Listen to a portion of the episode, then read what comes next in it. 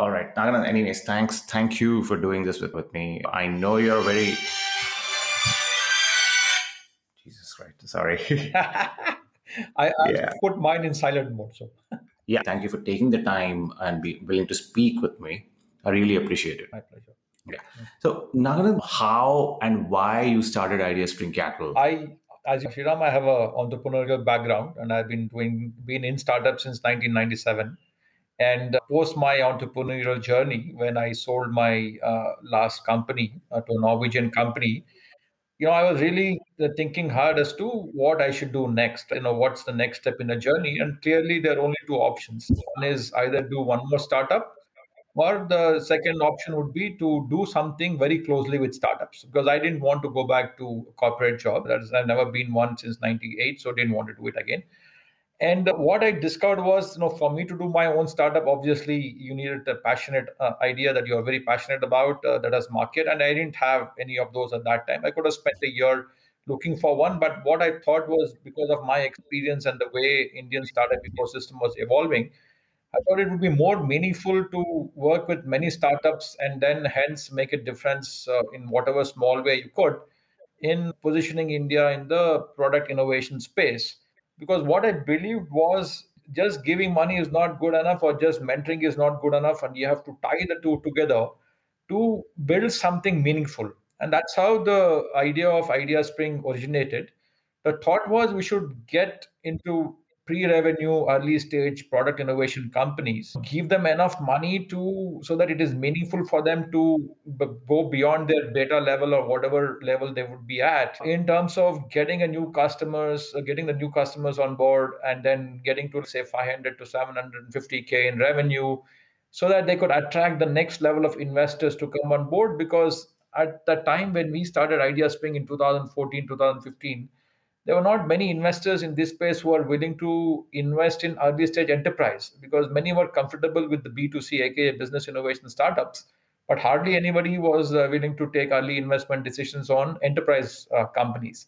And our background was all in enterprise startups and we also realized that uh, the way Indian uh, ecosystem was evolving, with all the MNCs having their R&D labs and the global incub- innovation centers being here, that definitely product innovation would be the next wave. You have the IT services wave, then you had uh, the B2C company waves, and then we believe the next wave would be B2B way back in 2015. And that's when we said, why don't we not only give money, but spend time with these startups as partners and helping them in horizontals like product messaging, product marketing, getting the initial set of customers, global connects, building for global scale. And that's the horizontal where we wanted to add value to all our startups. And that's how the whole thesis evolved. And fortunately, we spoke to a few key investors who were willing, were as passionate about product innovation as we were, and got enough money to say fund uh, 15 to 18 startups. And that's how Ideaspring originated.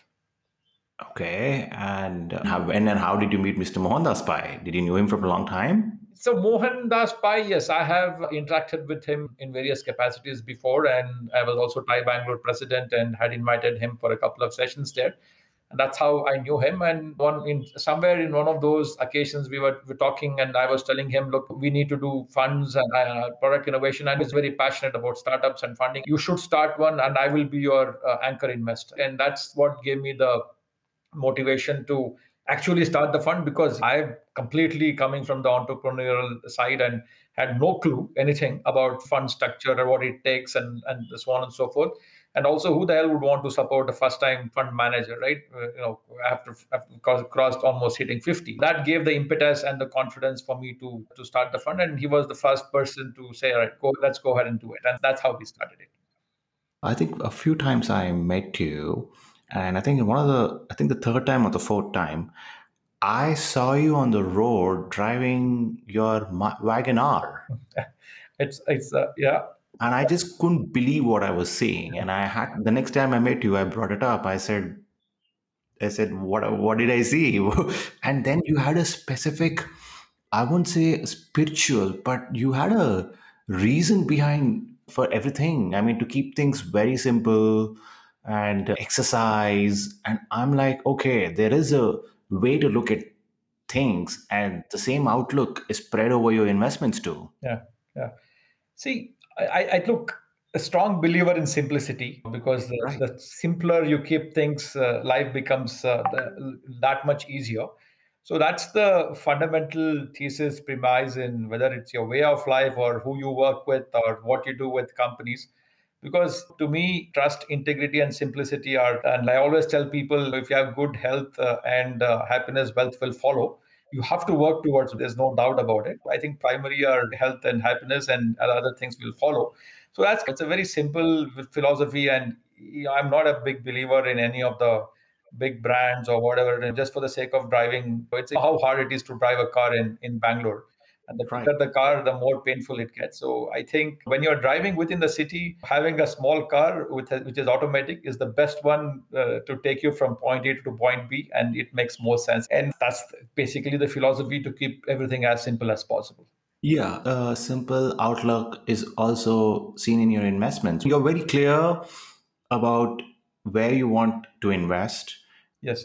So I think that is true. So what we look for when we invest, one of the first things we invest for is do the entrepreneurs know what they're talking about? That is probably the most important uh, criteria for us because we want at least one of the co-founders to be involved in building the product. Ideaspring will never want to invest in a company where the founder is not involved in building the product.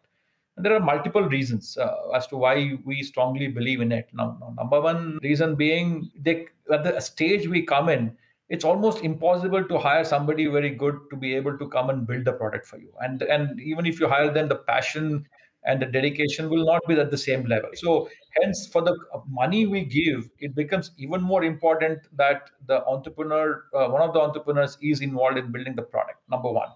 And number two, the closer you are uh, to building the product and dealing with customers, the better the product will uh, pan out. And that is uh, even more uh, true in the early stages of the company, right?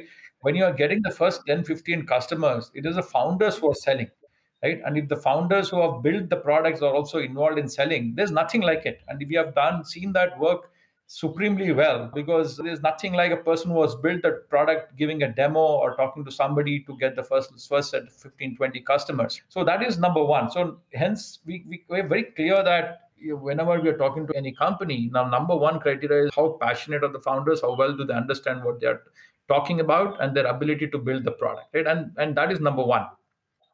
And number two we also look at look what is the market potential? And obviously we, you know market potential is something it's very hard to gauge in a pre-revenue company. Yeah the market size is some x billion dollars or whatever but it's still not clear at the stage you are in how what is your story how is it going to benefit? Although we have some idea we really have to go to the market with the product to really get the feel of for it.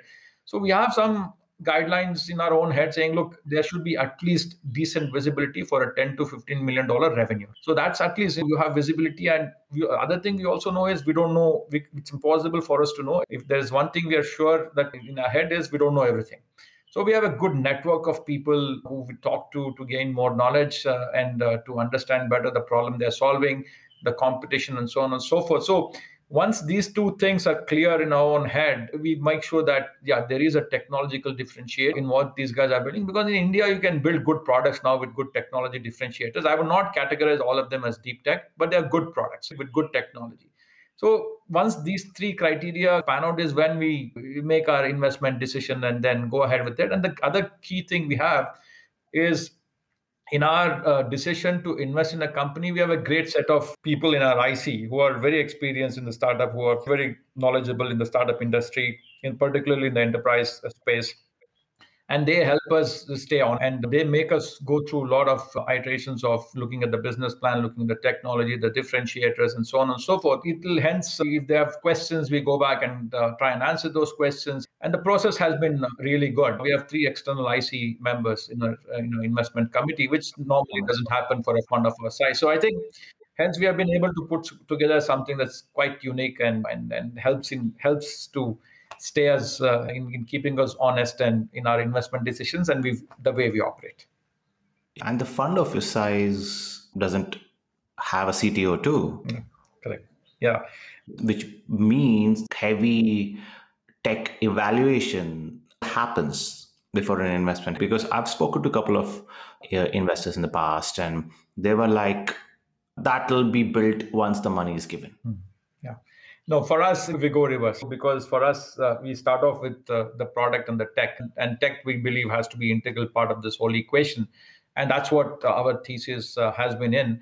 And yeah, you'll not find a CTO for a fund of our size. And, uh, and another thing is, all of us have been entrepreneurs in our previous life, right? Those are some, I think, uh, key differentiators when people ask what you do differently is look everybody here has been an entrepreneur before in our fund. And we have a person who will look at the architecture tech from a tech perspective and from day one.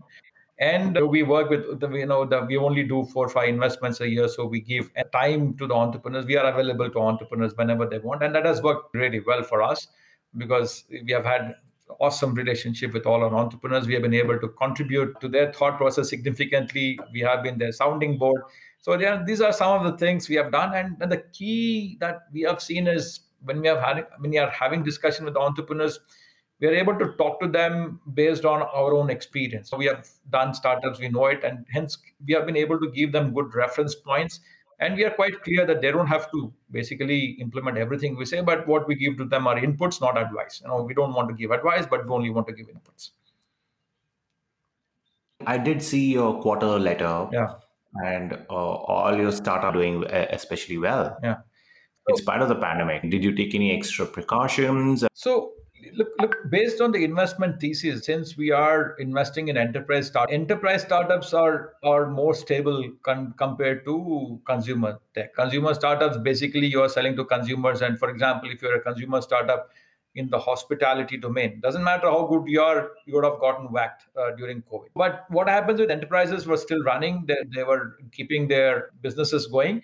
So hence the impact was limited, right? They were buffered because it was it didn't come down to zero like it happened in some of the consumer tech startups. So some consumer tech startups gained from the pandemic, and some consumer startups got really affected by the pandemic, but enterprise uh, startups predominantly withstood the storm of course, there were delays in some decisions uh, that had to be taken by enterprises because obviously the economic outlook uh, didn't allow them to uh, approve uh, uh, new licenses or what have you. But the impact was limited. And the fact that these guys were solving, uh, most of the startups were solving real life problems for enterprises, we were able to somehow basically make sure that we tide over this crisis.